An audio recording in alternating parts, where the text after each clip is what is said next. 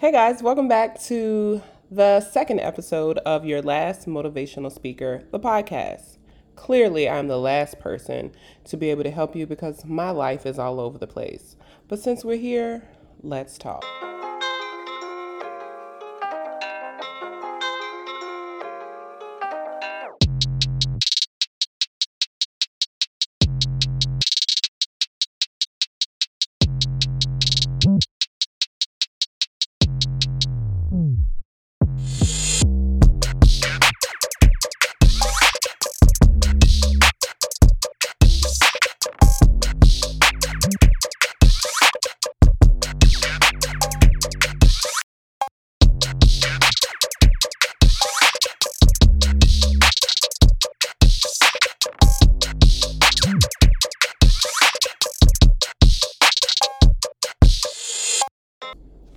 Before I get into uh, this episode, I just kind of want to give a little time to um, my life. Maybe I didn't properly introduce you all to myself. My name is Latavia Marie, and this is my second time starting a podcast because the first one didn't go so well. Uh, but you'll learn more about that later. Um, can we just talk about the fact that there is no chicken in the grocery store? I don't have to eat meat. Um, but sometimes I will, just depending on what I want. So Sunday, I went out to eat. I was like, I have a taste for chicken wings.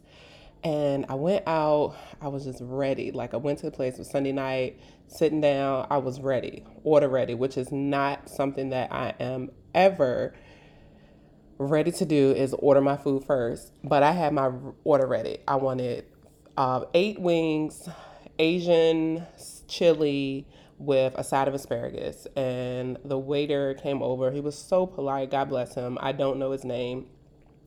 And he was like, Oh, I just want to let you all know that we are out of wings. And I was like, Sir, how is that possible? You should close.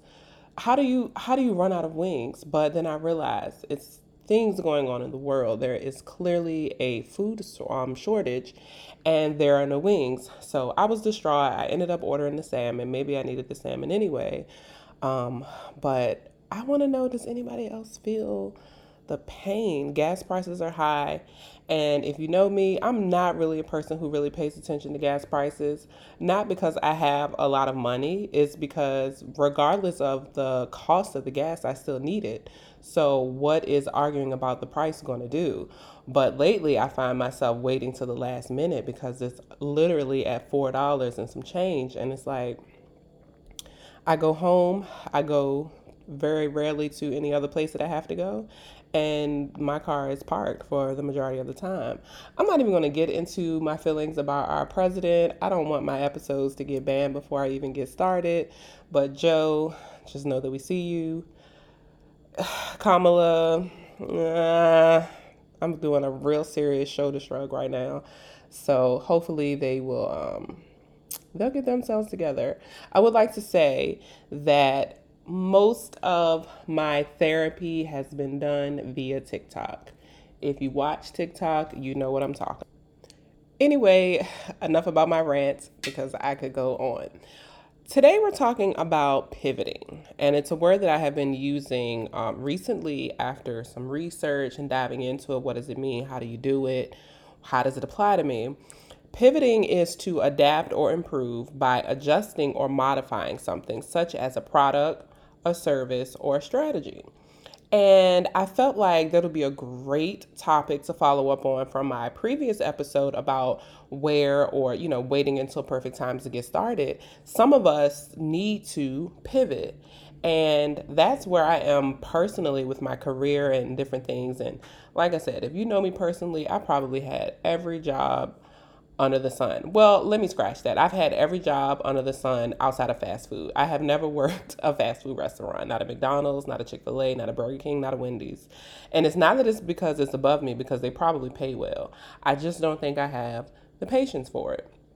But I was a paralegal for a long period of time. I worked in a daycare, I worked in higher education, um, pivoting through some other things. I went to school to get my real estate license. I was a uh, notary public. I mean, I'm certified CPR, first aid, restraint, you name it. I am just literally a jack of all trades. But when you go through these milestones in life, you do find yourself pivoting. And when you get older, it, it, it becomes one of those things that you have to do intentionally because we can become very stagnant and set in our ways. And then you have to really like take into consideration why you're doing these things. For me right now, I am in a place where I'm pivoting from one career to the other, and um, let's let's talk about it. So here are some signs that you that you can take with you that that you may need to pivot. And this list is not um, from Forbes magazine or anything. I just found it on Google, so don't go telling anybody that I made this up. It was online. Google gave me the answer. So, signs you might need to pivot. Your company is always playing catch up. If you are still ancient of days and you are ready to move forward, you probably need to pivot. There's too much competition. Whatever your field may be, maybe it's like oversaturated and you're not being fulfilled. Maybe you need to move on. Your company has hit a plateau. For some of us, that's kind of where it was. I hit my peak in certain areas um, one thing gets too much traction, you need to um, hone in on something else. There's limited response from your marketplace. That speaks for itself. You need to find a way to market your product. Your perspective have changed. This is me all day long. So if this is you, I'm hoping that you're catching along to the tips do it as soon as you can. It's so important to do it, um, except if you have like a mortgage or something like that, or you pay rent. If you don't live at home, pivoting is probably a little more difficult. Pick new goals that align with your vision. Um, that's pretty much self explanatory as well. You've lost your passion. That's the next one. It's kind of where I'm at. And it's probably because I'm a Gemini. We tend to change up very quickly.